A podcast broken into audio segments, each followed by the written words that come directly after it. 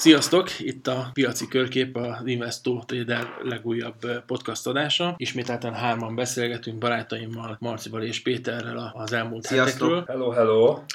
Az elmúlt hetek eseményeiről, és próbáljuk a, a, a következő heteket is kitalálni, vagy feltérképezni, hogy szerintünk mi, a, mi, mi, mi várható ebbe a pár hétbe. Nagyon izgalmasan alakult az elmúlt pár nap. Ennek az egyik főszereplője Trump úr volt, aki megint Twitteren elkezdett írni a különböző védővámok számokról, melyet ugye meg, most már meg is emeltek 10-ről 25 ra és ennek hatására a piacok egy nagyon komoly lejtmenetbe kezdtek az elmúlt héten, főleg az európai piacok. És mikor csinálja mindezt? Hétvégén. Hétvégén, igen, hát vasárnap hétvégén. este. Tehát nem, nem hétköznap, mindig vasárnap. Igen, igen, ez vasárnap este. Úgyhogy beszélgetünk egy picit erről, ennek hatásairól itt az európai piacon, illetve most már az amerikai piacon is érződik ennek a hatása. Beszélgetünk a, a német részvényről, a Deutsche Bankról, amelyről az elmúlt adásokban is szó volt. Ki fogunk térni egy kicsit az árupiacra, és fogunk beszélni a, a forintról, illetve a magyar részvények közül. Egy picit kitérünk a Richter részvényre, szóval nagyjából ezekről fogunk beszélni. Kezdjük akkor a Trump nyilatkozattal.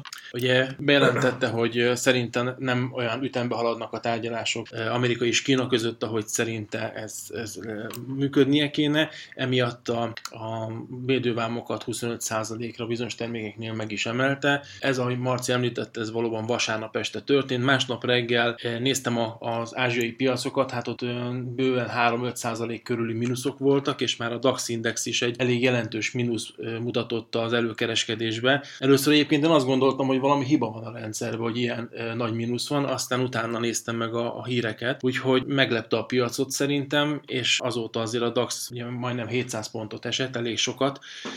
Egyes német részvények is bő 10% fölötti mínusz tudtak produkálni, csinálni. Egy hét alatt. Egy hét alatt. alatt igen. Hogy látjátok ti, vagy beszéljünk akkor erről? Hát azt eleve biztos mindenki tudja, hogy azért ez a 25 százalék, meg előtte a 10 százalék, és ez nem minden termékre vonatkozik, csak egy termékeknek egy körére vonatkozik, és nyilván a tárgyalások azt arról is szóltak, hogy, hogy mi az, amire esetleg vonatkozzon valami a tarifa, vámtarifa, és mi az, a ne, nem tudom, Marci, te erről mi olvastál? Hát én inkább távolról nézném a dolgokat, mert ugye Trump folyamatosan, hogy az amerikaiak azt mondták, hogy ez egy provokáció, egy válasz volt, hogy most ezt így bejelentették. Ugye ez bejelentett vasárnap, csütörtökön ugye az volt, hogy mégis összeültek, mert ugye hétfőn még az volt, hogy akkor a kínaiak akkor nem mennek el erre a tárgyalásra. Csütörtökön ugye elkezdődött ez a tárgyalás a két ország képviseletében, és úgy ugye az volt, hogy Trump nyomott egy olyan tweetet, vagy nyilatkozatot, hogy van esély a megegyezésre. És ugye ez a teljes lebegtetése a dolgoknak, én azt gondolom, hogy ez egy ilyen master plannek a része. Nyilván tudják, tudták azt, hogy ha ha provokálják a kínaiakat egy ilyen vám emeléssel, annak lesz egy válaszlépése, ami egyébként ma pont egy pár órája be is jelentődött, hogy ilyen kevésbé magyarul mondjam, tehát bejelentette a kínaiak, hogy ők is megemelnek bizonyos termékekre ezt a vámmértéket, és hát ugye gyakorlatilag, ha nagyon távolról nézzük, ez világok harca. Ugye azt láttuk, hogy meg már egy hárommal ezelőtti podcast adásban én már beszéltem arról, hogyha megnézzük a GDP, világ GDP-ben a kontribúcióját a Kínának, vannak, akkor egy ilyen 1%-ról dinamikusan megy föl, és most már gyakorlatilag második legnagyobb gazdaság, és exponenciálisan nő a súlya. Ha ezt a függvényt ezt így interpoláljuk, vagy kivetítjük a jövőben, akkor bizony az amerikaiaknak vakarhatják a fejüket, hogy ezzel mit kezdenek. Ugye a történet lényege az, hogy Kínába csak úgy engedték ezeket az FDI-okat, ezeket a közvetlen tőkebefektetéseket gyártó üzeme, hogy egy közös céget alapít,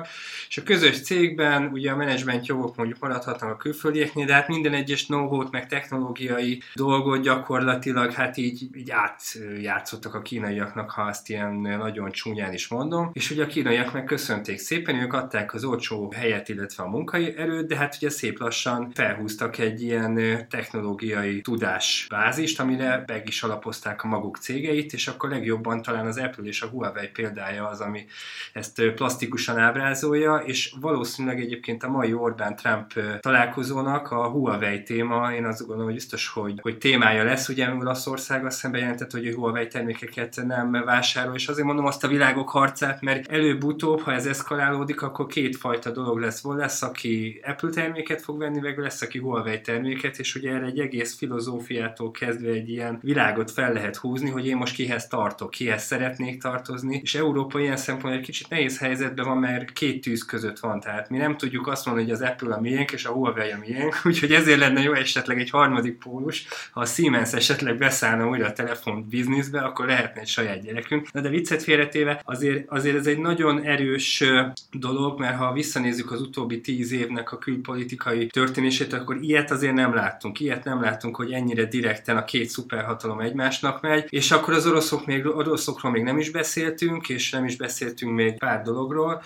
Úgyhogy mindenféleképpen azt gondolom, hogy ez egy, ez egy nagyon változó időszak, amiben most vagyunk, és itt Amerikának kenyértörésre kell elszánnia magát. Tehát egy, meg akarja ezt a dinamikus kínai GDP növekedést, vagy ezt a világgazdasági súlyt állítani Kínának, avagy sem, és ezt mennyire akarja. Most úgy látom egyébként ezen a Trumpon, hogy ezt meg akarja lépni, és ezért, ezért megy bele ezekbe a provokációkba, mert nyilván lemodellezték azt, hogy nettó módon, hogyha ha megakadályoznak mindenfajta ilyen tudás meg technológiai transfert, ebbe ők jönnek ki jobban. Igen, ám ez valószínű így van, de azért Kínának nagyon sok fegyvere van ez ellen. És akkor nem csak az ipari kémedésre, meg a hackerekre gondolok, ami már egy teljesen elfogadott dolog, tehát az, hogy az amerikai közműveket minden nap támadják a kínai hackerek, ebédidőbe hazamennek, ugye nem egy cikk volt erről mostanában neten, ez egy teljesen elfogadott és általános dolog. Tehát kérdés, hogy ez, ez hosszú távon ugye lehet, hogy kifizetődik, de hát rövid távon milyen áldozatai vannak, és akkor szándékosan nem fogok arról hosszasan beszélni, hogy mennyi állampapír tart Kína, hosszasan nem fogok most arról beszélni, hogy ha át akarja rendezni egy euró túlsúlyos reserve vagy tartalék szerkezetre a, a, a tartalékait annak a dollárra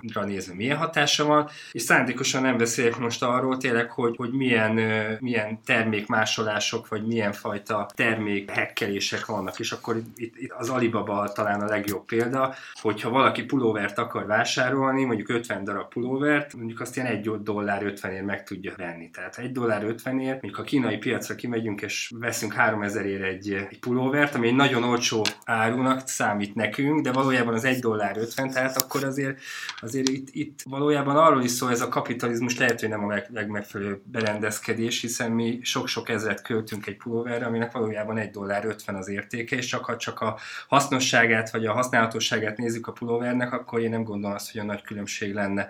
Tehát szumma szumárom azt mondom, hogy nagyon-nagyon fontos időket élünk, és majd a történelemkönyvekben biztos, hogy ez a mai nap, vagy ez a hét, ez lehet, hogy be fog vonulni ilyen szempontból. És most átadom a szót, én kicsit sokat beszéltem. Azt nézem a mai híreknél, hogy, hogy Kína ezt a 25%-os saját védővámját azt ugye a 10%-osra emelte 25% tehát a 10%-os, az eddig 10%-os vámot emelte 25-re, 2493 termék esetében ezt írja a Bloomberg, és aztán vannak, amikre 20%-os tarifát, vannak, amikre 10, és vannak, amikre 5%-os vámtarifát vetnének ki. Amiket az előbb a Marci végig sorolt érvek, azok mind nagyon jogosak. Biztos, hogy valami fajta, legalábbis szeretném azt hinni, hogy nem valami fajta vezetői őrület és egy ilyen kényszeres Twitter üzengetés és mentén haladnak a, a kínai, amerikai tárgyalások, amik ugye az egész világkereskedelmet most gyakorlatilag megtározzák, vagy a világgazdaságra is így rányomják a, a, a hangsúlyt, vagy, a, vagy a, rányomják a, a bélyegüket. Úgyhogy valószínűleg igaz lehet, hogy modellezték, és összességében véve van, vannak olyan jó szenárióik az amerikaiaknak, amikből ők kimodellezték azt, hogy ez ebből valahogy hosszú távon ők jöhetnek ki mégiscsak jobban. Már abban az esetben, ha a kínaiak nagyon nagyobb az evet a karóz. Valószínűleg valami fajta engedményt majd az amerikaiaknak tenniük kell a végén, de nagy kérdés, hogy az amerikai elnökválasztási kampány indulásához közeledve a, a, a Trump nem pont éppen azt szeretné demonstrálni az amerikai nép elé, hogy ő bizony kemény és elszánt vezető, és amíg az is egy, egy szenárió, hogy ha a kínaiak nem engednek, akkor, akkor itt még egy, egy durván másfél évet végig kell nézzük, hogy, hogy, hogy ez a kereskedelmi kereskedelmi háborúnak az újabb szenáriói, hiszen itt még lehetnek újabb durvulások is eh, ebből a szempontból. Meglátjuk, hogy igazam lesz-e. Nagy kérdés. Ákos? Elmúlt, elmúlt két hétben én már azt gondoltam, hogy a piacok hozzászoktak ehhez a kereskedelmi háborúhoz, és egy ilyen bejelentés, mint amit a Trump bejelentett elmúlt héten vasárnap nem fog ekkora kárt okozni, vagy ekkora futótűzt okozni a piacokon. De hát szemmel láthatóan az elmúlt pár hónapos komoly emelkedésbe azért a, a befektetők még emlékeznek a tavalyi évre, és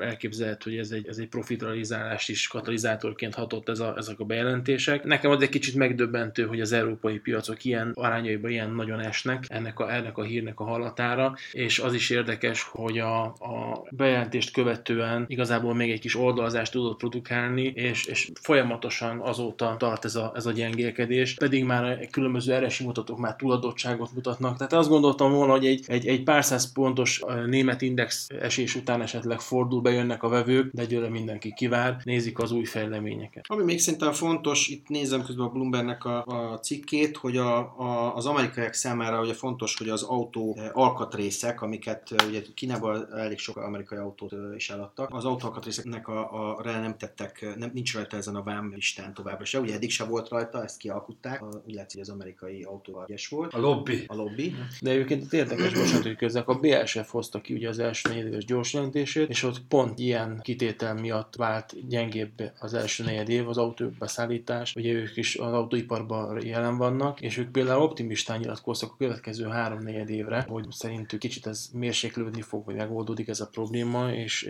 egy, egy jó évet várnak. Az első negyed évük az pont nem volt jó. Gondolom amiatt is, mert az elmúlt évben, ahogy felerősödött ez a kínai-amerikai kereskedelmi háború, így nagyon sok autógyártó, meg nagy globális gyártó egyszerűen átpozícionálja a, a, az évet, hogy merre felé terül, hogy hogyan tovább. De hát ugyanez volt a kontinentállal is, ami szintén ugye beszállítós, ő, ők is nagyon gyengültek erre. Mindenesetre most az összes amerikai index, ugye hétfőn délután veszük fel az adást. Szakad, esik. Borzasztó, borzasztó minden index, az európai indexek is, és az amerikaiak is. Hogy... Az adás ideje alatt egy durván 2, 2 és 3 százalék közötti indexesést produkálnak napon belül, úgyhogy ez elég, elég jelentős. Ugye ez, a, ez a, az esés nem most kezdődött, mert ez már múlt héten is nem volt. Sőt, olyannyira, hogy ugye ott, ha megnézzük a múlt hetet, azt látjuk, hogy az európai indexek végig esték, tehát hogy végig estek kivéve pénteken, mert akkor Igen. volt egy kis korrekció, és akkor mindenki ugye egy picit azt gondolt, fellélegezhetünk. Az amerikai indexek egyébként relatíve jól tartották magukat, talán még kis plusz is volt. Tehát ez egy picit azért jól szimbolizálja azt, amit gyakorlatilag az utóbbi években vagy másfél évben megfigyelhető, hogy az amerikai indexek a rossz hírekre kevésbé esnek, a jó hírekre jobban emelkednek, mint Európáról ez nem annyira mondható el. És hát ugye még, még itt az előző témához kapcsolatban lehet, hogy ez összefüggésben is van azzal, hogy ugye nagyon sok európai termék volt a Amerikában, illetve akár Kínában is.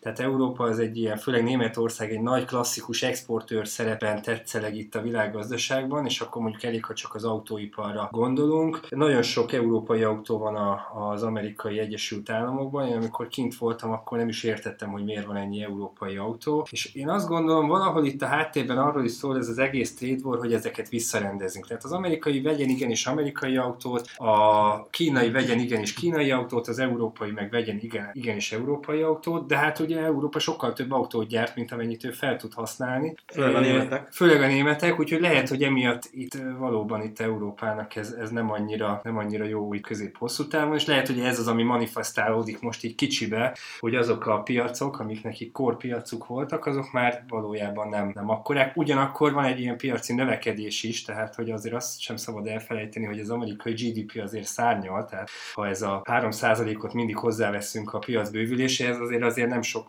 vagy az nagyon sok, mint ahogy utóbb láttuk, de én, én azt gondolom, hogy a nemzetállamok megerősödésével ez a protekcionizmus valahol egy picit fel fog erősödni, és hát így ennek a jeleit, mintha látnánk. Aztán persze lehet, hogy ebből az egészből nem lesz semmi, hát meglátjuk. Igen, az, is, az is még érdekes egyébként, hogy az elmúlt pár napban a dollár mondjuk gyengült. Van ez a dollár index, amit szoktam nézni. Igen, abszolút. De a dollár alapvetően mindennel szemben gyengült, ugye ez az index ezt mutatja. Ez e, az elmúlt pár napban úgy, úgy mozgott, hogy nagyjából ilyen 98 körüli értékről most 97-12-nél tart. Ez is, ez is érdekes ebbe a folyamatban. Jó, de ott nagyon-nagyon megerősödött a dollár. Igen, Tehát azért azt biztos. ne vegyük, hogy ez a 11-20-30-as szint azért ez, ez egy extrém erős szint. Azoknak a hallgatók hallgatóinknak, akik nem tudják pontosan, hogy mi is ez a dollárindex, azoknak mondjuk el, hogy ez egy azt hiszem hat do- devizával szembeni dollárosár. Különböző ezt... súlyuk van a, a, a különböző devizáknak, és ez ebből egy index van összeállítva. Igen, ezt azért szeretjük igazából vizsgálni, mert talán kicsit autentikusabb képet kapunk magáról a dollárnak az elejéről, vagy éppen gyengeségéről, mert előfordulhat, hogy az euróval szembe mondjuk a, a dollár erősödik, ugyanakkor mondjuk a fonttal szemben gyengül, és akkor már is nem olyan tiszta a kép. Szóval a lényeg az, hogy igen, a dollár az, az, az gyengült ezek alapján. Egyébként az amerikai autógyártók közül a Ford, amire azt gondolnánk, hogy például akkor ilyen időszakban erősödni kell, ugyanúgy 2% mínuszban van. Úgyhogy, úgyhogy érdekes ez a piac nagyon. Pedig ilyen esetben én is azt gondolnám, hogy igen, és igaza van, ugye Trump is ezt mondja, hogy szeretné a hazai autógyártást megerősíteni. Hát már csak annak a tükrében is, ugye, amiről keveset beszélünk, hogy ez az elektromos autóforradalomnak a küszöbén állunk, ha csak nem a köz, vagy az elején, tehát hogy ez már zajlik. Ez zajlik. Abszolút. És ugye az autógyártásban az alkatrészek számossága, tehát hogyha a darabszámot nézzük, akkor a motor és a motorhoz kapcsolódik a legtöbb. Mm. Most egy elektromos motor az jóval, jóval egyszerűbb. Tehát hogy lehet, hogy a Trump ezt, ezt tovább gondolta ezt a függvényt, és azt gondolta, hogy inkább termeljük kevesebbe, kevesebb emberrel, picit talán drágában, és a védővámokkal védjük a hazai terméket, mint sem, hogy tömeges elbocsátásokat kelljen eszközöljünk előbb-utóbb, mert ez, ha az, az elektromos forradalom ez tényleg nagyon begyorsul, akkor itt bizony nagyon sok autógyártó, autógyártói beszállító fog nehéz helyzetbe kerülni, és az Magyarország számára is egy rohadt nagy kihívás lesz, mert ugye mi legendásan ebből él. Ne felejtsétek el, hogy sok német autógyár főleg, de más európai autógyárak is a, a mostanában jelentgetik be sorra, hogy gyakorlatilag mikorra állnak át teljesen a portfóliójukkal. Ugye van az Európai Uniónak egy ilyen klímakvótája, vagy nem tudom, hogy pontosan hogy nevezik, egy ilyen kibocsátási emissziós kvótája, aminek a, a meg kell felelniük az autógyáraknak átlagosan ugye az összes eladott autó, vagy az autóflottáj szempontjából a, a teljes kibocsátás. Ez, ez ugye a, a, azt jelenti, hogy, hogy vagy egyre jobb motorokat kellene gyártaniuk, tehát gyakorlatilag nem tudom, a, a, a csiliárd befektetett motorfejlesztést kellene még, még több csiliárdra cserélni, e, ezt tulajdonképpen nem bírják az autógyártók, ezért a portfólióik egyre nagyobb részét elektromosra cserélik, és tulajdonképpen a, a hagyományos motorjaikat, hát talán az lehet, hogy merészség lenne azt mondani, hogy nem fejlesztik, de, de szinte nem fejlesztik, és, és, és amennyire tudom, több autógyár is bejelentette, hogy, hogy, hogy gyakorlatilag az elektromos irányba áll. Hiszem a Volvo is bejelentette, hogy nem tudom, egy pár éve belül már, és vannak olyan országok is, amelyek, a Norvégia, amelyik már bejelentette, hogy hát most nem akarok butaságot mondani, de valamelyik évtől egy néhány éven belül már, már csak elektromos autót lehet eladni személyautó kategóriában az országban. Úgyhogy a jövő az ebbe az irányba mutat, ami, ami nyilván a, a, azok a, azokat a hagyományos motorgyártásra épülő gyártósorokat, meg gyárakat, meg beszállítói láncokat nagyon kőkeményen fog érinteni, és igen, ahogy ez a Marci mondta, ez Magyarországot is nagyon, nagyon érinteni fogja. És ugye ezért van az lehet, hogy most a kormány kitalálta ezt a kedvezményt, hogy még pörgesse, amíg tudja, mert utána lehet, hogy új idők fognak elkövetkezni. Hozzáteszem, halkan zárójelbe jegyzem meg, hogy azért ez az elektromos autóforradalom nem lenne, ha nem lenne egy erős lobby mögötte. És ugye mindig, ugye, amikor mi fiatalabbak voltunk, akkor az olajlobby így, meg az olajlobby, az egy nagyon erős lobby volt, de ezek szerint most mégsem annyira erős most az olajlobby. vagyunk egyébként. Most Igen, most is fiatalok vagyunk, holnap leszek 19, nem? Vicceltem. De hogy van egy másik lobby, amiről keveset beszélnek, és ez pedig az elektromos áram, meg az elektromos szabályozásnak a lobbija, ugyanis egy picit ért hozzá, azt tudja, hogy vannak ezek a megújuló erőforrások, például a nap, illetve a szélenergia, például a nap az mondjuk nappal süt, éjszaka nem, és emiatt ugye az éjszakai dolog az hiányzik, tehát a, ha azt nézzük, hogy ezeknek nem egy ilyen kiszámítható, előrejelezhető mennyiséget termelnek ezek az erőművek, akkor az elektromos rendszer egy nagyon nagy kihívás elé van állítva. És valójában itt arról szól a történet, hogyha mindenki elektromos autót fog használni, és fel fogja dugni a töltőre, akkor ezek mint egy ilyen mini, éjszaka. éjszaka, ezek ilyen mini erőművekként fognak működni, tehát hogy be, be tudnak terhelni és hadnak a hálózatnak. Tehát sokkal kiegyensúlyozottabb és szabályozhatóbb lesz az egész villamosenergia hálózat. És ugye ezért nagyon tolják ezt a cégek, mert ez egy, ez egy rendkívül nagy előny. Tehát képzeljük azt el, hogy egy ilyen gyakorlatilag egy globális nagy akkumulátorrá fog összeállni ez a, ezek az elektromos autók, és ha fel vannak töltve, akkor ők tudnak adni a hálózatnak, ha éppen éjszaka valakinek kell áram, mondjuk ha egy valamilyen oknál fogva, vagy éppen ki tudnak, tehát hogy egy ilyen szabályozói funkciójuk lesz ezeknek a, az autóknak, ahogy töltik őket, és a, arról nem is beszélve, hogy ugye éjszaka lesz egy nagy terhelés terhelése a rendszernek, tehát azok az atomerőművek például, akik éjszaka se tudnak leállni, azok nagyon jól fognak járni, mert ugye éjszaka is sokkal kisimultabbá válik ez a teljesítménygörbe azáltal, hogy rádugják a töltőket erre a hálózatra, és emiatt sokkal előrejelezhetőbb lesz ez a Azért ez a tegyük hozzá, hogy nagyon sokfajta zöld energia forrás van, amik e, e, a napenergia az az, ami ugye nappal termel, éjszaka meg nem, de a szél az mondjuk fújhat nappal is, meg éjszaka is, de az, az meg az a legnagyobb, hogy az sose, azt se nappal, se éjszaka, se lehet, nem nem lehet nagyon jól kiszállítani, hogy mikor fúj, mikor nem fúj. Ja, vannak olyan részei a világnak, ahol szinte mindig fúj a szél, és valami mennyiséget mindig meg tud termelni. És aztán vannak olyan, olyan, olyan energiák, zöld energiák, mondjuk a vízenergia, másért nem szeretünk, mert ugye akkor duzzasztót kell építeni, és nem tudom, akkor, akkor ez sem mindig jó, de vannak a, ugye ezek a bio, biogázoknak az elégetése, ami, ami, ami, amit szintén szeretünk, mert ugye ha elégetjük a, a, a, ezeket a metán, meg ezeket a különböző metán származékokat, akkor, akkor nem kerülnek a légkörbe, és, nem és, és, az ózon. és nem, hát vagy még inkább ezt az melegházhatás az, a, a, a, a, a földnek ezt a melegházhatást nem, nem erősíti. Úgyhogy, úgyhogy ezek, ezek, ezek, és akkor még van ugye a, a, a, a tengerhullámzása, ami szintén az egyik kedvenc témám, Bár, vagy, a, vagy az, a, a, az, az appály dagály erőművek, amik, amik, amik szintén a világ bizonyos pontjain nagyon komolyan tudnak termelni.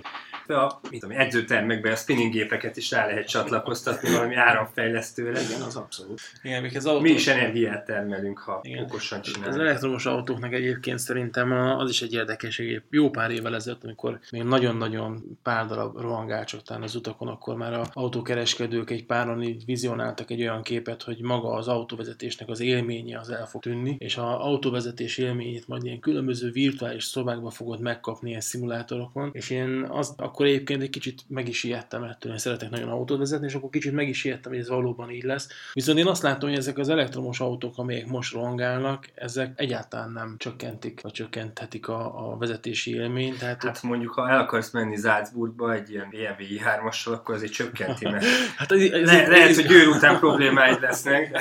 Az izgalmas lehet. A másik, amit a, a, a Marci mondott, hogy a Nissannak volt azt hiszem egy ilyen nagyon kis promó reklámja, ahol pont ezt mutatták be, hogy az autók, a Nissan autókat, az, az, az volt ilyen reklám, föltöltik szépen éjszaka, majd mindig rácsatlakozik a hálózathoz, amikor elmegy a, a, éppen a tulajdonos dolgozni, vagy utána hazaérkezik, és amit te is mondtál, hogy valóban mint egy ilyen elektromos hálózat gyakorlatilag visszakapcsol. Advesz, advesz.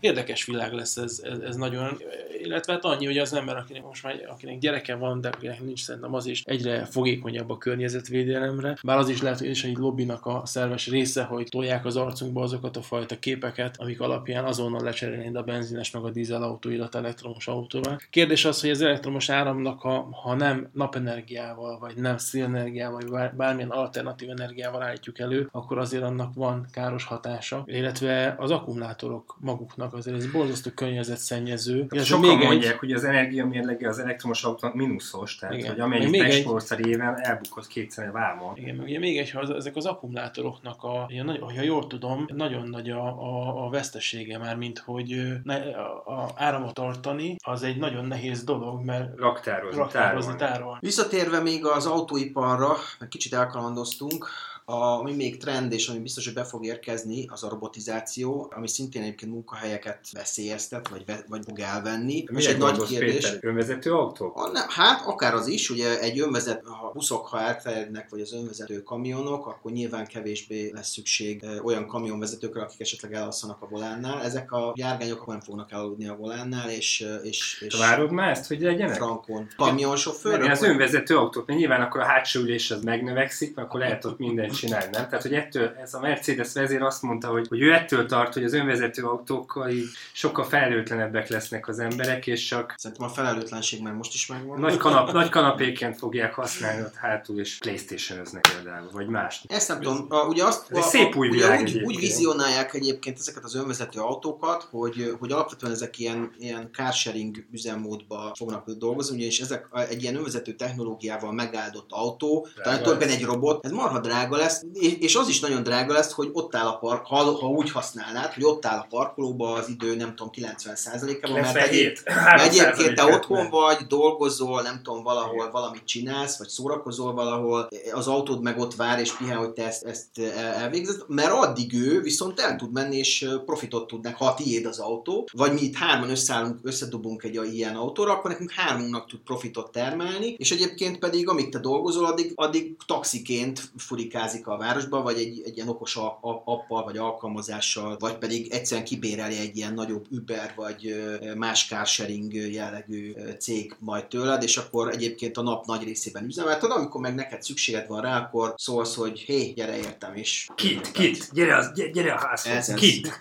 És kit jön. De Nem, egyébként a szó, robotizációnál a gyártásra gondoltam itt eredetileg, amikor, amikor is a, ma még bizonyos üzemekben, autógyártásban azért főleg a kézi munka, az emberi munka, az emberi összeszerelő munka a meghatározó, ugyanakkor... Hát a robotok, csak hogy nagyon sok ember kell még hozzá. nem? Igen, igen, erre gondoltam, hogy ezt egyre inkább ki fogják váltani olyan robotokra, meg olyan zárt rendszerű technológiákra, ahol valóban egy futószalag mentén gyakorlatilag legfeljebb Más némi karban, IT szakemberek, némi karbantartásra lesz szükség, és tulajdonképpen egy, egy, egy ma még akár több ezer fővel üzemelő gyár akár leredukálódhat pár tíz vagy pár száz fős és, és azt gondolom, hogy, hogy ez, ez egy nagyon komolyan érinthet azért komoly iparágokat, Németországban is, és természetesen itt Magyarországon is. Nem véletlenül van az, hogy a német szakszervezetek is nagyon erősen lobbiznak azért odahaza, hogy ezek a gyártókapacitások minél inkább kerüljenek haza, hiszen annál kevesebb embert kell majd el, vagy hogy arányban annál több ember maradhat valamilyen módon munkában Németországban, hát a saját szakszervezet tagjai közül. És mai hír, hogy a BMW gyár Debrecenbe veszélybe került, ugye, nem tudom, olvastátok-e, de hát hogy ez Abszolút. nem olyan Szóval egyértelmű ez az egész volt. dolog. Pontosan emiatt szerintem, amit a Péter mond, hogy egyszerűen végigszámolták azt, hogy oké, okay, tök jó, most megy a szekér, és még beleférne egy gyárat építeni, és tök jó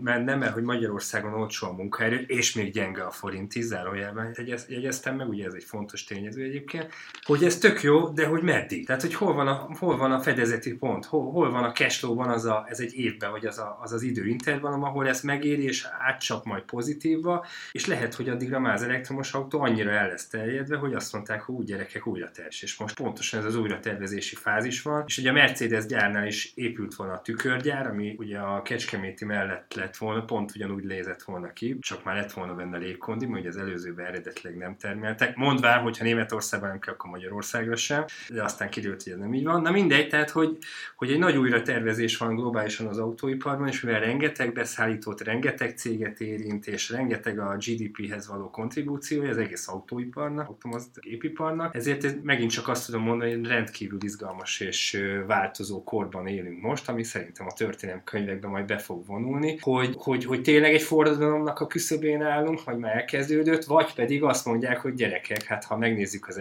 energiamérleget, ez, a, ez az elektromos autó, ez egy, ez egy negatív dolog, és akkor visszaállunk majd valami más technológiára. Arról nem is beszélek, hogy ehhez a litiumos akkumulátorokhoz ritka fémek kellnek, hogy hatékonyabbak legyen, a ritka fémek lelőhelye pedig a jó részt Kínában van. Tehát, hogy most Kína egy olyan, egy olyan kincses ládán ül, aminek a kulcsa a kezébe van, amivel bizony-bizony sokban tud tartani bizonyos országokat, bizonyos érdekeket, és lehet, hogy ezért is van, amit a Péter mondott, hogy a vámok azok nem vonatkoznak ezekre a dolgokra, mert aki ezeket a ritka fémeket birtokolja, és tud fejleszteni ezekkel a ritka fémekkel, azok, azt tudja az akkumulátorok teljesítményét növelni, mert ugye most jelenleg az a probléma, hogy ezek az aksi teljesítmények, ezek még nem az igazi. Ha megnézzük, hogy az első Nissan Leaf hány kilométer tudott menni, és most a negyedik generációs Nissan Leaf hány kilométer tud menni, akkor ez több mint háromszoros azt hiszem, tehát hogy, hogy van egy fejlődés, de azért még messze vagyunk, hogy egy átlagos elektromos autó a Tesla 600 kilométeres Reichweite-jét, ahogy a német mondja, vagy hatósugarát tudja.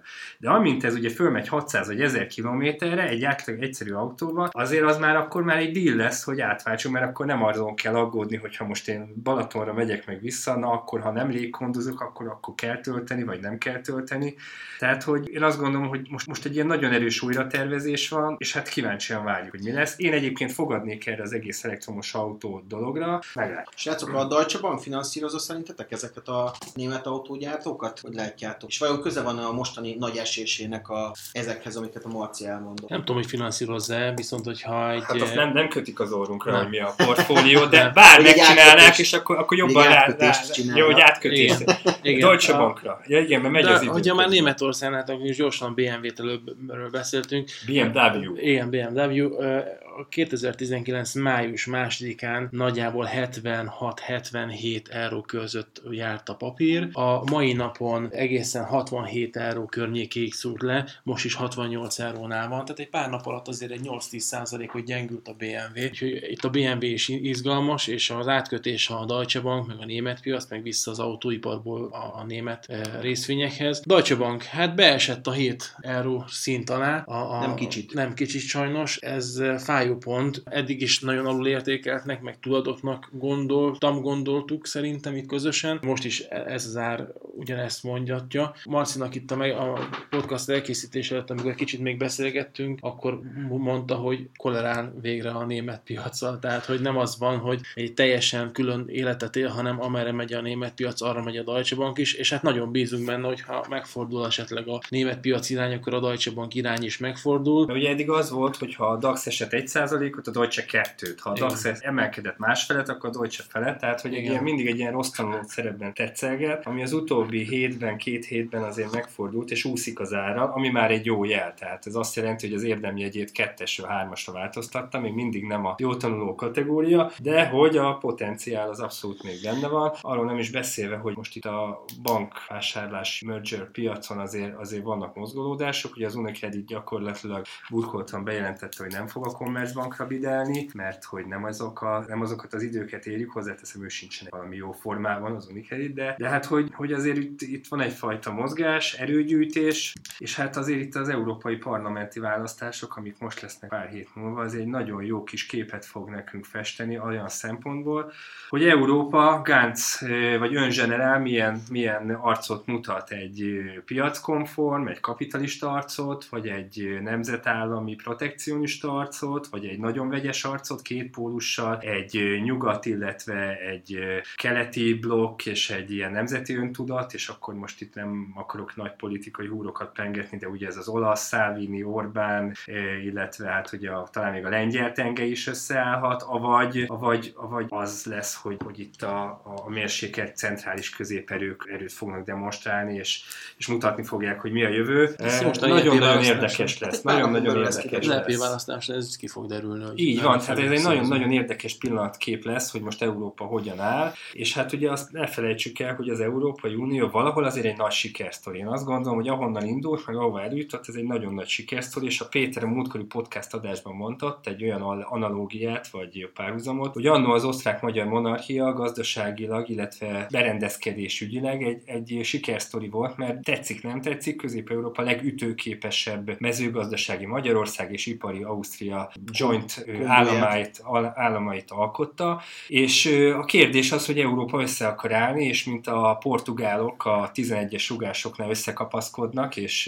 we are one team mennek előre a dologba, vagy pedig ugye mindenki a széthúzást, és, és ezt a protekcionista nemzetállami saját magunk önérdekeit és egoizmusát követjük, arcot fogja mutatni. És az az egészet egy olyan kontextusba ágyaznám bele, amire ugye az elején szó volt, hogy egy Amerika-Kína nagyhatalmi trade warnak a kellős közepén áll Európa, és, és ezért nem mindegy, hogy milyen, milyen lesz itt a, a kártyáknak a, a leosztása. Én azt gondolom egyébként, hogy ha ebbe az irányba megyünk, mint amit ugye mondtam, hogy mindenki magára fog optimizálni a saját érdekeit fogja követni, akkor minél nagyobb vagy, annál nagyobbat tudsz idézőjelben nyerni, vagy annál erősebb az érdekeid. Európa egy állam, Kína egy állam, Európa meg 20, nem is tudom hány állam. Uh, Amit, úgyhogy- mármint Amerika egy állam. igen, amerikai egy állam, már ha 52 tagállamból áll, de azért mégiscsak egy nemzet. Igen, van. És ott nagyon erősen megy ez a, ez a identitás kohézió. Kínáról nem is beszélek, mert ott ugye nem is lehet más véleményed, csak a központi. És hát ne felejtsük el, hogy az LP választás után ismét visszajön a Brexit kérdés hamarosan, ami, ami megint csak okozhat majd meglepetéseket itt Európában. Ahol a munkáspárt nyomja a csengőt, hogy megerősítő szavazás kell, ugye Péter? Ez, ez most a legújabb. Hát a munkáspárt mindent nyom, ami, ami a csövön kifér. Party. De az igazság, hogy szerintem eh, most egy pillanatra, vagy egy, vagy egy, vagy egy ö, ö, rövid pillanatra szerintem abba, hagy, abba hagyódott, vagy, vagy a, a, a, a, nemzetközi média figyelme egy, egy picit lejjebb terelődött erről a Brexit témáról. Én azt gondolom, hogy most ugye részt vesznek ők is a, a, az európai parlamenti választásokon.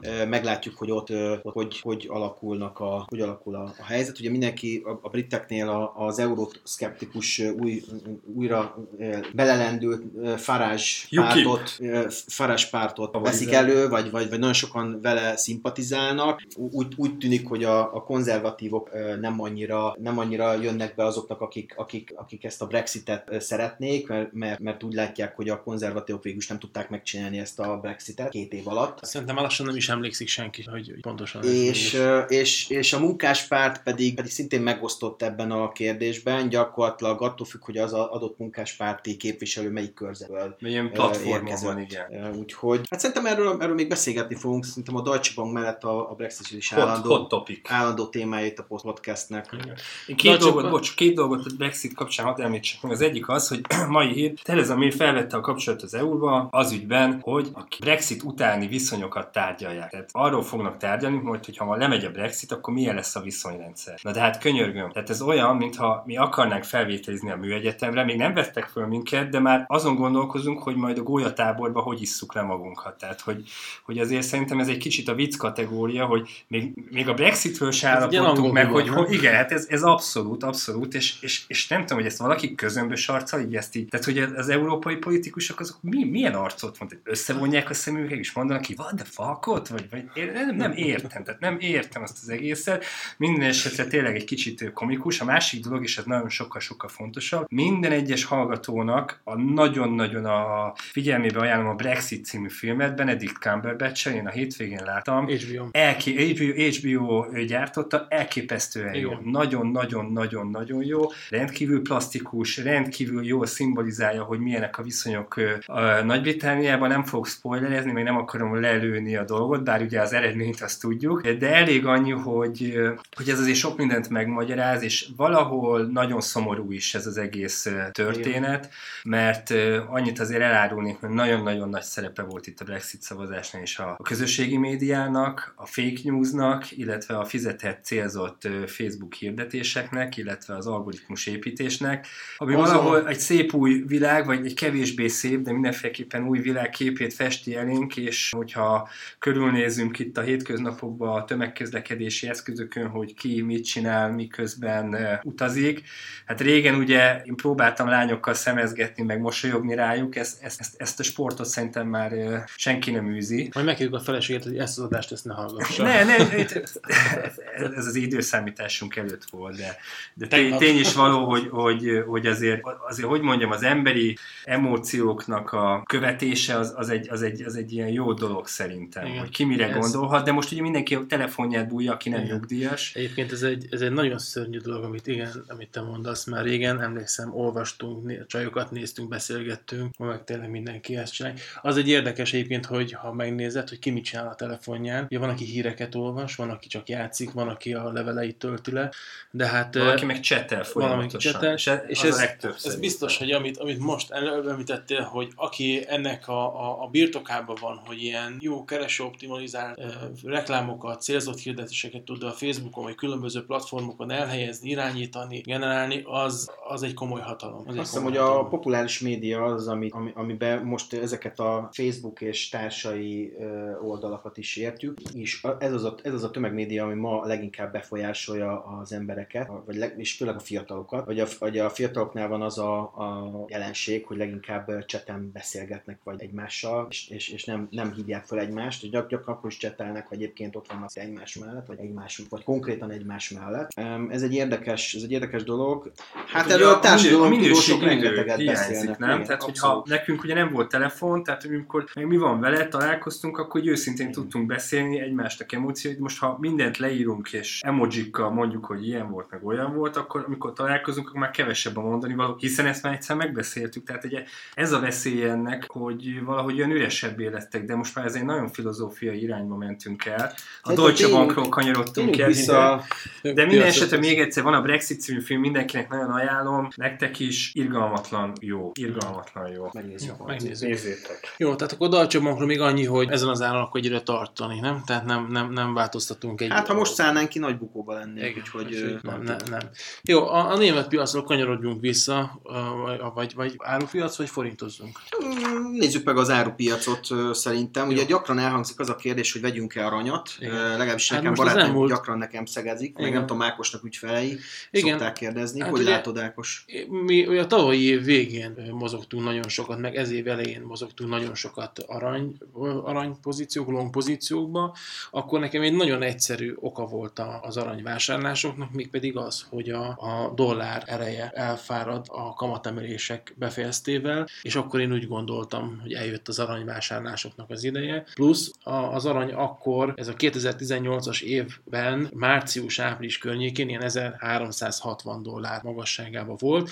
Én amikor elkezdtem vele szemezni évvégén, akkor ilyen 1200 eh, dollár környékén volt, most egyébként megint 1300 dollárnál van. Tehát a tavalyi év november, december és a ez év január, februárjában egy nagyon szép emelkedést mutatott, csak így érdekességképpen 2018 november közepén az arany az 1190-1200 dolláron volt, majd 2019, tehát ez év február végén, 20-án 1346 dollár volt, tehát egy elég jelentős árfolyam erősödést tudott produkálni, és most is az elmúlt pár napban egyébként az arany árfolyama kicsit visszatért ez a klasszikus menekülő befektetési státuszához, hogyha a világban sok probléma van, akkor, akkor vegyünk aranyat. Tehát az elmúlt pár napban megint emelkedett az, az aranynak az árfolyama. 2019. május 3-án 1268-70 dollár volt az alja az aranynak, és most mondom 1297 dollárnál tart egy pár nap alatt. Tehát most, most jól néz ki megint az arany árfolyam. Hát kérdés, hogy ez, ez vissza tud térni 1300 dollár fölé. Ugye az elemzők azt mondják, hogy alapvetően hosszabb távon is 1300 dollár alatt várják az arany unciánkénti árát. Ez azt jelenti, hogy ilyen spekulatív néhány napos befektetésekre talán jó lehet, de, ha, de én biztos, hogy megvárnám, tehát ha, ha, ha, ha pozíciót akarnék venni, én megvárnám, míg, míg visszatér 1250 alá, az igen, biztos. Ez, ez igen, Tehát, egyébként, nagy egyébként érdemes lehet igen, igen. Egyébként kezd túlvetté válni, mert én 59-60 környékén van az eresélye, uh-huh. és még egy, még egy dolog, és ezért is én is ugyanezzel értek egyet, amit ti mondtatok.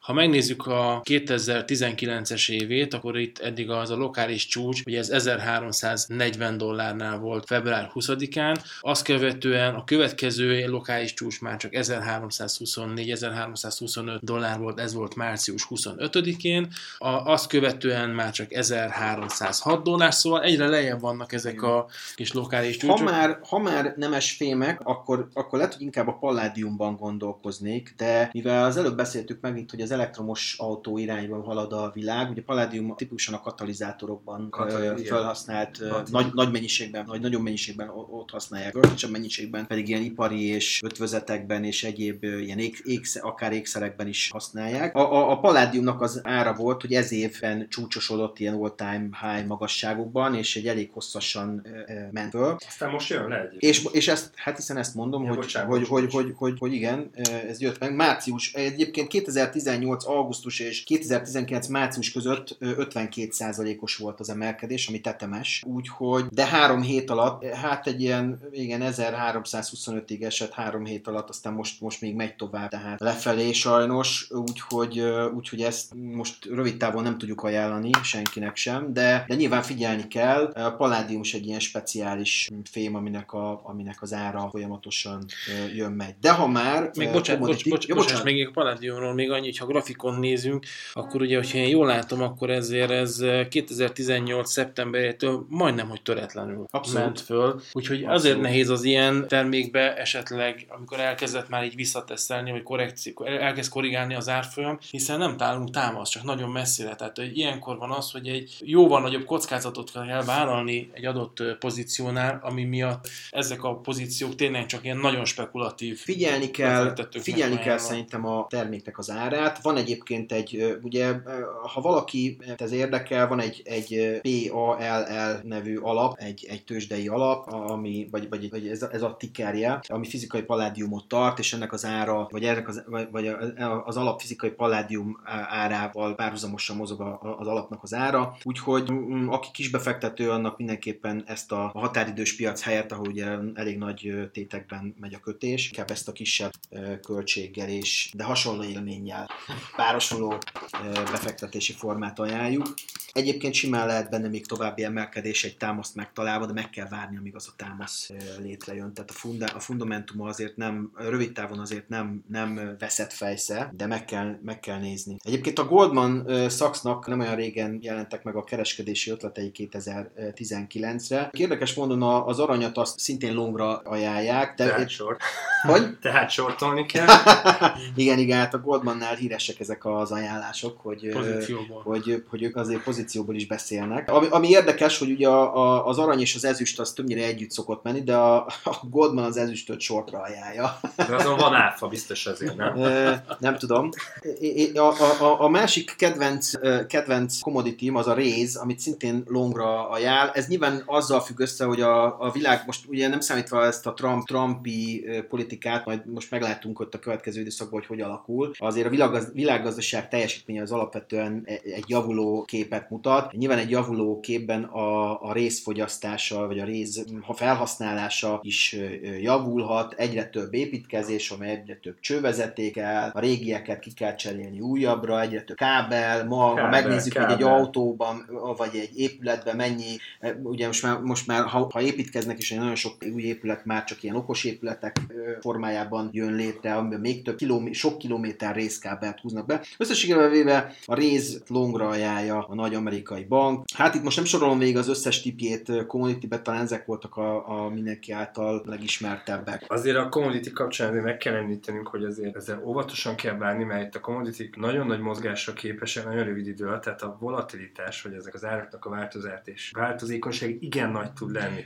Tehát Hozzáteszem, hogy lehet, lehet, a változásra is játszani, tehát ugye a, a volatilitás, a, volá, a volatilitásra is lehet venni. Sőt, a profik azok opciókkal csinálják Bizony. ugyanezt, e, vagy ETF-ekkel, de, de a lényeg az, hogy azért csak óvatosan a commodity Talán az arany egy kicsit kivétel, mert ott nem nagyon szokott olyan nagyon nagy több százal, több két számjegyű százalékos elmozdulás lenni, mint mondjuk egy Óvatosabban ilyen, mozog, igen. Mondjuk egy kakaó vagy egy kávé azért az tud meglepetéseket okozni. Hát akinek erre van affinitása, annak bátran tudjuk javasolni, mert az értékeltségek akár mondjuk a kávénál nagyon alacsonyak most. Hát ha már kávé, akkor nem tudom, hogy a Game of Thrones-t kinézi, ki nem nézi a hallgatók közül. Starbucks nyert. De a Starbucks nyert, az biztos, és ugye a kávé, és azzal is nem csak a, a, az ott felejtett, mint, és mint kiderült, ugye nem is kávés pohár volt, hanem teás. leves, vagy teás. Teás, teás gyógytás. Daenerys gyógyteát iszik, gyerekek, ahelyett, hogy jó magyar pálinkát inna itt a világ, meg is a posztulásra. Biztos, hogy meg Sárkány királynő ilyen, ez egy gyógyteáz, igen. De a lényeg, a lényeg... Káleszi, a... bocsánat, nem is király. Na, te lehet, hogy leszpoilerezted most itt a... Hiszen mindenki azt várja, hogy ki, kiül majd a trónra. Én nem tudom, hogy kiül, fogalmam Na jó. Csak azt mondom, hogy ő Káleszi, nem pedig princesz. Ami visszatérve a kávéhoz és a Starbuckshoz, a, egyrészt a Starbucks all-time high csúcs közelében volt nem olyan régen, most a, itt a Trumpi események kapcsán egy kicsit visszább ereszkedett a Starbucks is, de azt tudni kell, hogy a nem olyan rég bejelentett gyors, vagy utolsó gyors jelentésében nagyon kiváló számokat tett közzé. Ebben nyilván benne van az is, hogy a piac szereplői mind Észak-Amerikában, mind Európában egy komoly emelkedést, vagy egy jó emelkedést láttak, és, és Kínában is nagy, nagy potenciája van. A kávéfogyasztástok meg ugye, az, tehát ugye a Starbucks ugye abból is profitál, hogy a kávé ára alacsonyan van, a kávé ára meg azért van alacsonyan, mert az amerikai dollárra reállal szemben, a Brazíl, ugye a Brazília a fő leg, legnagyobb kávé termelő, a legnagyobb arab, arabika típusú kávétermelő, az ugye a, a, a reál nagyon alacsony az értékeltség, a dollár nagyon jó, tehát ha a dollárért veszel kávét, akkor, akkor, akkor nagyon jó jársz. Erős dollár, gyenge reál. Abszolút. Vagy erős dollár, gyenge barsza. Hú, milyen szar. Egy gyenge poén, hogy a reál, nem ez a reális érték. Igen. Hát ezt nem tudjuk. De minden esetre, minden esetre egyrészt jó termés, jó termés van, és, és, és erős dollár, ez a, e, e, ez, ez, az a kávé árát alacsonyan tartja, viszont a Starbucks-ét magasan, úgyhogy, úgyhogy hát itt ez olyan, mint amikor alacsony a kerozin ár, akkor jól megy a légitársaságoknak, az alacsony kerozin, meg alacsony olajára szokott párosulni. Ami, ami akkor... egyébként nyilván megint egy spekulatív dolog, most szinte az összes soft commodity-nek alacsonyan van az ára, mint a gabonáknak is, tehát ugye, ugye itt megint a kínai dolog, ugye a, a legnagyobb szója termelő például, ugye tudjuk, hogy az Egyesült Államok, de a legnagyobb szójafogyasztó meg Kína, és nagy kérdés, hogy ezzel a szójával mi lesz, ugye egy csomó a köz, középnyugaton lévő termelő, ami tipikusan egyébként Trumpnak a szavazója, tehát ha már, ha már hogy mondjam, valahol a Kína akarná Trumpot sanyargatni, akkor a szója, szója behozatali kérdéskör, vagy a szója behozatal és vám tarifák kérdéskörét kapargatnám én a kínaiak helyében, úgyhogy ez, egy, ez, egy, ez, is egy, ez is egy kérdés. Ha valaki egyébként érdekel szintén a, a kávénak az ára, akkor egy, egy JO, illetve egy Café nevű ETF-et érdemes nézegetni, ezek egyébként ilyen total return jellegű papírok. A, ami még talán érdekes, az a, az a kakaó, ami szintén egy ilyen, a kakaóról annyit lehet tudni, hogy szintén nagyon alacsony az ára, hasonló okokból egyébként, mint a, tehát nagyon erős a dollár, és ugye ez kiknek jó, a, a, a csoki gyártóknak. Azok, Igen, arányaiban a kávé jobban esett a kávé. A, a kávé jobban esett arányaiban. Azt érdemes tudni, hogy a kakaót, az, a kakaónak a zömét azt elefántcsontparton, meg Gabonban termesztik, és, és aztán ezen országokon kívül nem is nagyon terem meg máshol, vagy nem nagyon termesztik, nagyon, nagyon minimális mennyiségben, úgyhogy ennek a két országnak az időjárása, a devizái, hogy éppen sztrájkolnak-e a, a, munka, a dokmunkások ezekbe az országokba, vagy van-e valami zavargása ezekbe az országokba, az nagyon meghatározza, illetve hát nyilván a dollárnak az erőssége, az nagyon meghatározza. Az, az mindestre biztos, és ez csak long term mondom, hogy, hogy a, a, a, a, a kakaó iránti kereslet, vagy a csoki iránti kereslet, ahogy ugye egyre nagyobb a középosztály világszerte, ez egyre nagyobb kereslet a, a csokoládé iránt is. Ugye ez régen a gazdagoknak az urimúria volt még a 19. századi, nem tudom én, Nagy-Britániában főleg, meg, meg, meg Németalföldön, meg egy-két ilyen, ilyen, ilyen helyen, ahol a, a tengeri kereskedelem révén ez, ez könnyebben hozzáférhető volt, de akkor is nagyon drága volt. Most meg már csak a gazdagok nem eszik. Most meg már csak a gazdagok nem Mennyit eszik. fordult a világ, mi? Igen. Igen. Figyelj, térjünk vissza a hazai piacra. A... Szerintem amire még ne térjünk vissza, ne mert, vissza. mert még Jó. volt korábban egy, egy GoPro nevű ja, céggel kapcsolatos igen, néhány igen. megállapításunk, ugyanakkor a GoPro kidobta a gyors jelentését, és a, ugye tavaly ősztől minden a Hero 7-ről szól a GoPro-nál. Egyébként uh, nagyon jó kamera. Hát mindenki így gondolja. Ennyi és ezért a... legyen is jó. Azt érdemes tudni, hogy az árbevételének a 90%-a az ebből a Hero 7-ből származik. Így aztán az elemzők kicsit spekulatívnak gondolják ezt a papírt. Gondoltok egy olyan papírra, vagy egy olyan, egy olyan term... Igen, abszolút. Igen. Tehát itt minden arról szól, hogy a Hero 7, 7 az meddig, meddig érdekes, a, a, és vajon megvette minden, minden tehi fent, vagy minden ilyen kamera fenn őrült a, a, az új Hero 7-et, és, és, és ha, ha már megvette, akkor, akkor utána az érdeklődés meredeken esni. Hogy, de a sortosok köré sem vannak annyit Jó, de hát aki, aki, ez megint szerintem olyan, aki az a, nem tudom, ilyen blogger, aki, és most nem csak hogy a magyar bloggerekhez gondolunk érteni. Egyre több a blogger, egyre több a... a világ, igen, csak hogyha te beállsz arról, hogy te a, a GoPro termékeit használod, az adaptereit, a tartozik, nem, nem csak az, hanem hogyha gondolom a következő Hero 8-as, meg 9-es, meg 10-es kamera, az ezekbe az adapterekbe valamilyen módon be lehet majd rögzíteni, tenni. Tehát nem kell annyira átállnod, mint hogyha állandóan váltogatnál a, a márkák között, úgyhogy én ezt nem tartom annyira rossz dolognak, nem, nem tartok olyan nagy kockázatnak ezt. Hát inkább az a baj, hogy ez egész sokáig kamera még, hogy a, az életciklus a terméknek az de nem a telefonokkal annyira... ugyanez volt, Marci, emlékezz vissza, hogy... Jó, de ez nem egy okos szerkezet, vagy igen? Nem tudom, de hogy nekem, ez há... nagy... nekem Hero 3-ason van, az még, nekem... az még buta. Figyelj, ezek, ezek annyira... Mennyi Hero 7 Hát nem. A Hero 3 is tök jó, amire nekem kell. Hát itt ugye már olyan dolgokra figyelnek oda nagyon, hogy amikor például egy kinti forgatásból hirtelen bemennek egy sötét helyszínre, vagy sötétebb, egy zárt helységre, akkor a kamera mennyi idő alatt áll át. A ja, így okos, de nem online. Nem. Hát akkor még nem online, akkor ez még... Na, Most És már legyen egy gyors átkötésünk, mi a véleményetek az Euroforintról? Hú, jó.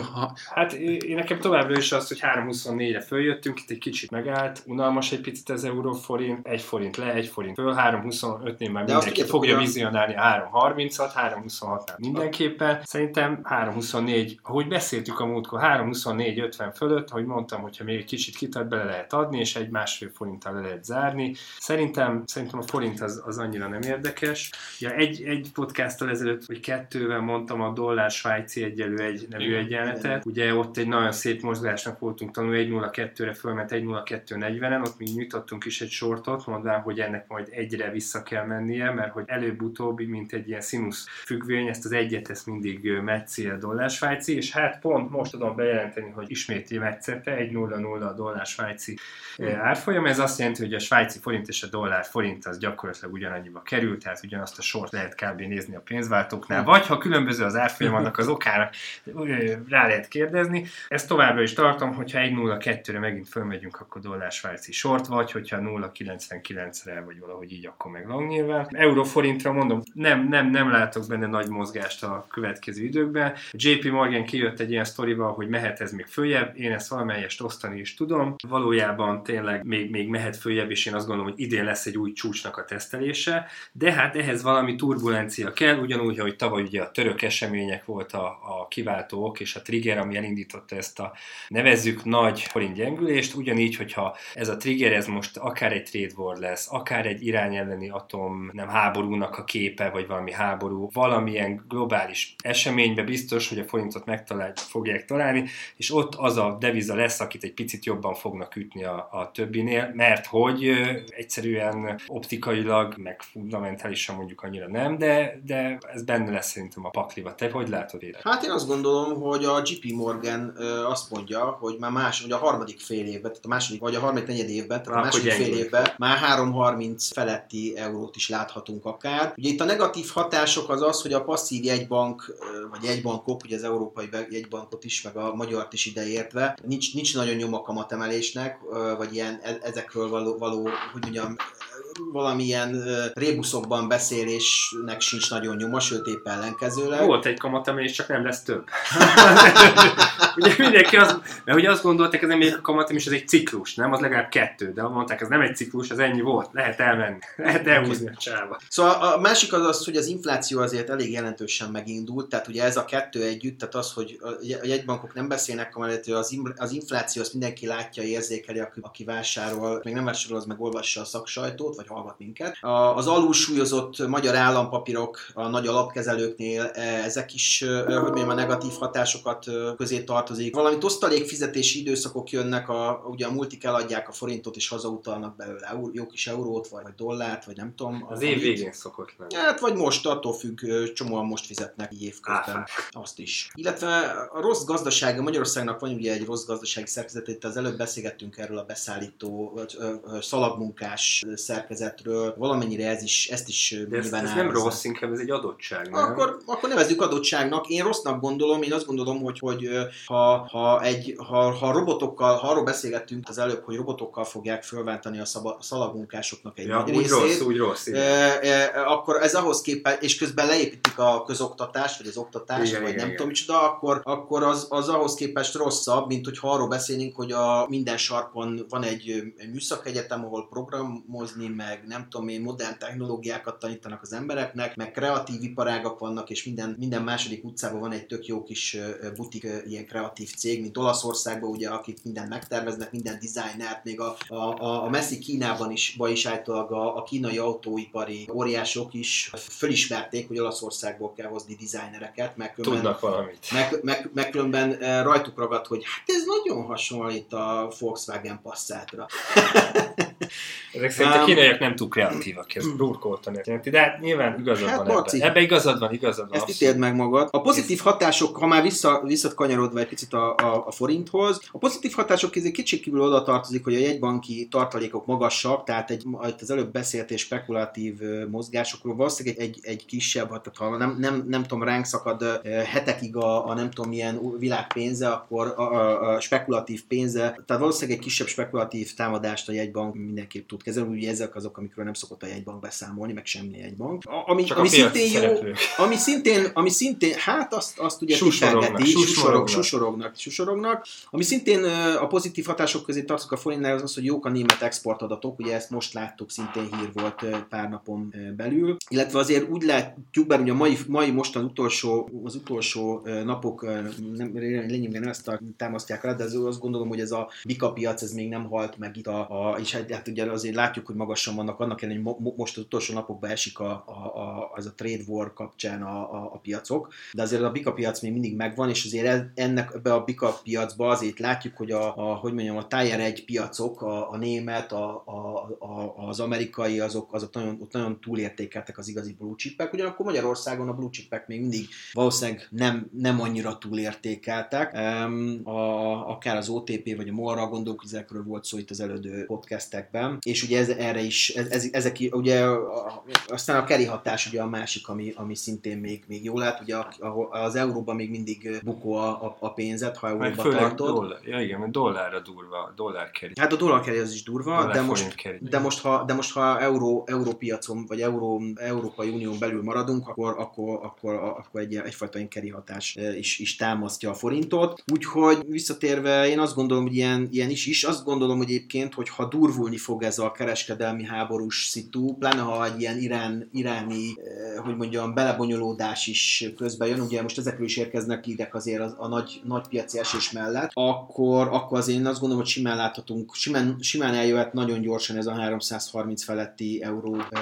euró árfolyam, akik ugye most jön a nyár, és ugye mindig, mindig ilyenkor szokták kérdezni az emberek, hogy jó, de mikor vegyünk, vegyük, vegyük meg a nyaraláshoz az eurót, hát én azt gondolom, hogy igyekezzenek. De ez csak az én véleményem. Így. Meg hát én még azt azért hozzátenném, hogy azért nagyon változott a helyzet, amit az egyszerű ember, vagy hát mi nem is gondolnánk, de hogy gyakorlatilag az volt nagyon sokáig a helyzet, hogy volt a jegybank, aki szembe ment a fizmérleggel. Ugye a fizmérleg folyamatosan erősítette a, a forintot egész egyszer azért, mert ez akkora volt a külker mérlegnek a töblete, ez azt jelenti, hogy az export annyival több, mint az import, hogy sokkal több euró forint eladó volt, mint vevő, és ez ilyen 8% volt körülbelül, Empire State Building magasságú volt ez a külkelmérleg aktívum, ugye ezt így hívják, és ugye a másik oldalon ott állt a, a jegybank, akinek itt intenciója volt arra, hogy a forintot azért valamelyest egy ilyen gyengébb szinten tartsa, vagy hát mondhatjuk azt is, hogy az inflációs céljának megfelelően egy ilyen stabil forintban volt érdekelt, és ugye ezért volt az, hogy levágták ugye a kamatot, illetve az unortodox eszközökkel ugye megtámogatták itt a,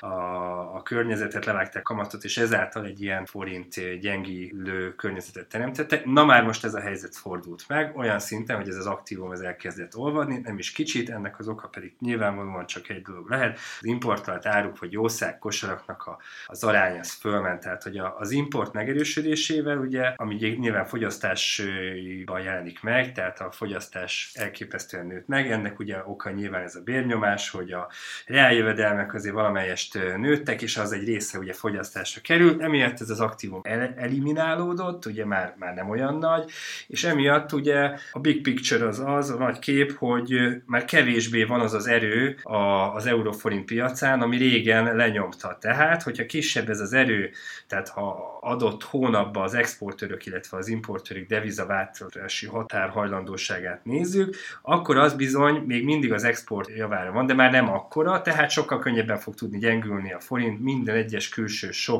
esetében, mint ahogy azt láttuk tavaly török események kapcsán is. Még egy, egy kérdés, Marci, talán nem minden hallgatónk tudja azt, hogy mi is ez a, ez a carry, vagy trade, amit ugye az előbb emlegetünk. Ja, a trade, hát ez egy nagyon egyszerű dolog. A dollárnak 2% vagy másfél százalék durván a, a kamata, tehát hogyha dollárt veszel és berakod a dollár eszközbe, akkor durván, ha az alapkamatot rászámolod, az most nem tudom mennyi. Mennyi a dollár alapkamat, Ákos? Most nem is 225 és 225, bocsánat, akkor 225, tehát ennyit kapsz, a forintnak 2, ugye 0. és 2 fél között. Jó, hát akkor mondjuk annak a közepe 2, mit tudom 30, ha az euróba vagy forintba berakod, az 0,9, a kettő között van egy különbség, tehát hogyha dollárod van, kapsz 2,3-at, forintból finanszírozod, akkor kifizetsz 0,9-et, és a kettőnek a hányadosa azt mutatja, hogy gyakorlatilag, ha te dollárt vásároltál forint ellen, akkor pénzednél vagy. A keriben ez úgy manifestálódik, ha valaki most 2,80 mondjuk a dollár forint árfolyama, és egy két hónapra előre veszed meg egy határidős ügylet keretében a dollár forint ellen,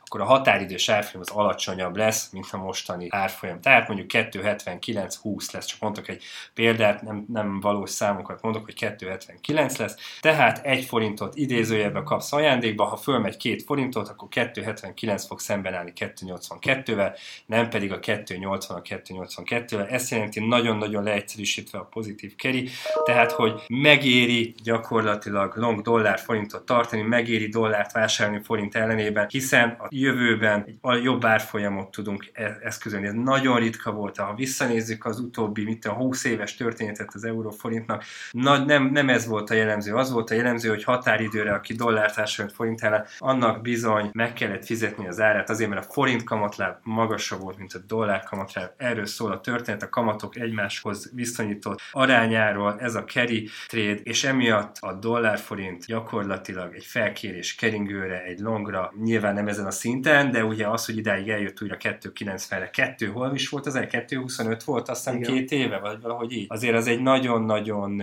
jó trade volt akkor, akkor, akkor ez egy És hát még inkább jó- megéri, hogyha ezt mindezt euró-dollárban csinálod, mert ugye az eurónak még kisebb a... Igen, de ugye az euró-dollár ugye az egy, az egy nehezebben kiszámíthatóbb dolog, mint egy euró-dollár-forint, mert a dollár-forintból a forint lábot azt ismered. Tehát a forint, Szuper. forint hírek az, hogy mi történik Magyarországon, az akarva akaratlanul ide rázódul. Egy euró-dollárról a hírek azért kevésbé részei egy magyar embernek, átlagembernek, fogalmazzunk így, nem úgy, mint nekünk, de hát ennyi. Igen, ebben a kerítékben emlékszem régen, hogy a török lira volt egy, Az, egy, az még most fő, is. így van, még ahol, most is. ahol gyakorlatilag nem is biztos, hogy az árfolyam változás inkább És ugye jellemzően japán ilyen török lira Igen. volt a, Forintra, Hát igen, az a két a klasszik. Igen, forintra egy pillanatra, hogy hat érek én is vissza. Én grafikon alapján szoktam nagyon sokszor kereskedni.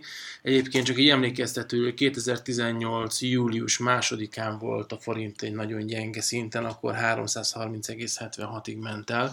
Tehát ez a nyár, ez egy izgalmas lesz, hogy akkor esetleg ismétli a történelem önmagát, vagy sem.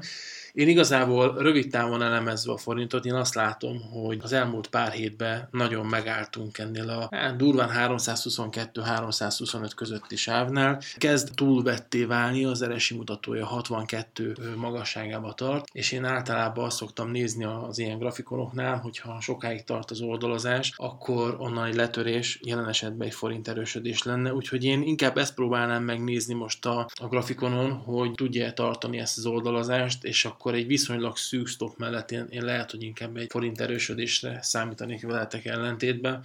Meglátjuk, az De biztos. nem azt mondtuk, hogy csak hogy, hát, hogy optikailag úgy néz ki, hogy a csáv tetején vagyunk, és Igen. innen nagyobb valószínűség egy, egy letörésnek. Csak azt mondtuk, hogy jön valami sok, vagy valami, Ebben teljesen- akkor, akkor igen. irány észak.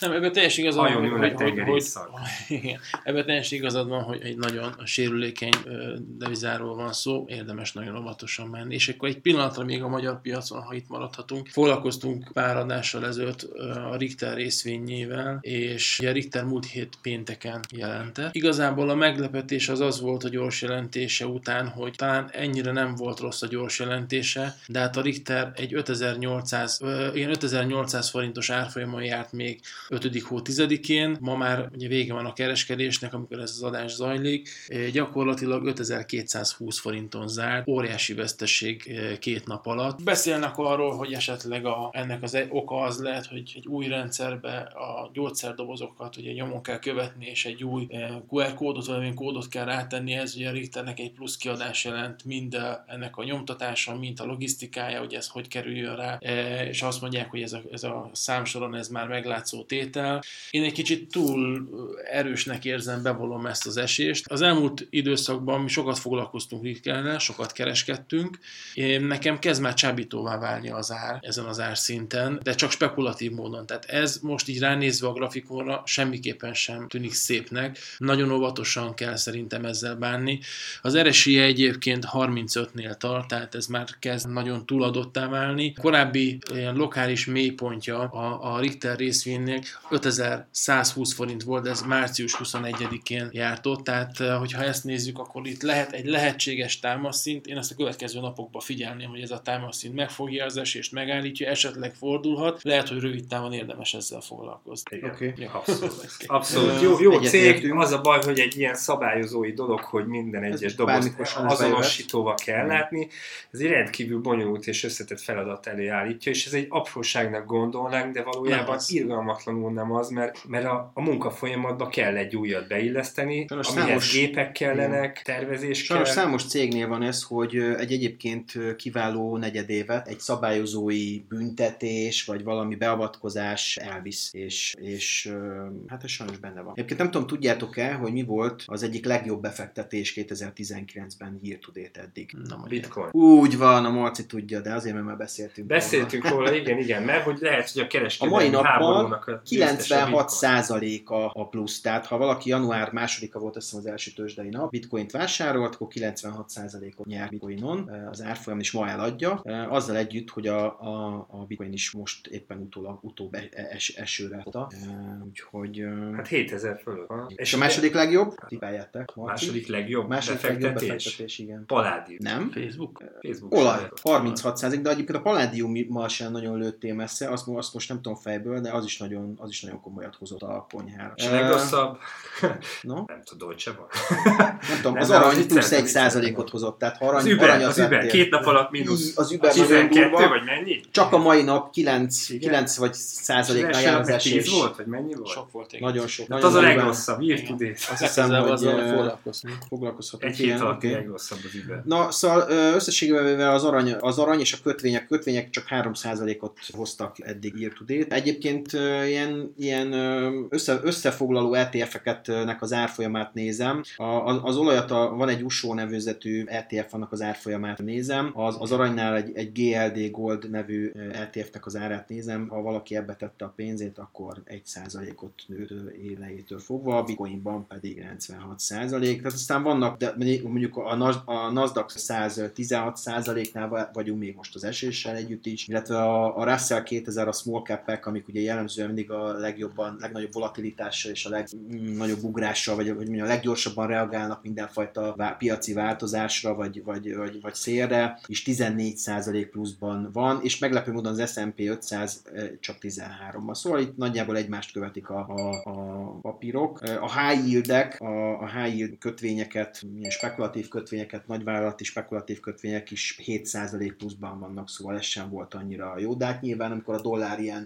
szép kamatokat lehet kapni érte, akkor nyilván nem annyira akarják az emberek ilyen spekulatív papírokba tenni a pénzüket, mert akkor biztos két és fél százalékos, az előbb megtudtuk az Ákostól, az, az, az sokkal jobb. Hát igen, vagy hát ö, amit még én tudok ajánlani, hogy fél szemmel nézegesse mindenki a marihuána papírokat, hiszen ott 213%-os hozamuk is vannak. Hát ezzel ez nem egy olyan piac, ami, ami, ez egy olyan piac, ami én azt Elvarázsol. mondom, egy elvarázsoló piac, érdemes a kanopi meg a leg- legfőbb playereket követni, mert, mert szerintem nagy potenciál lehet benne, de ez majd egy másik podcast témája lesz. Így van. Köszönjük szépen, Köszönjük, akkor, hogy meghallgattatok. minket. Jó májust mindenkinek! Menjetek el Menjetek választani a- szavazni, igen, igen menjetek el szavazni, tessék elmenni szavazni, és valakire leadni a szavazat. Így van.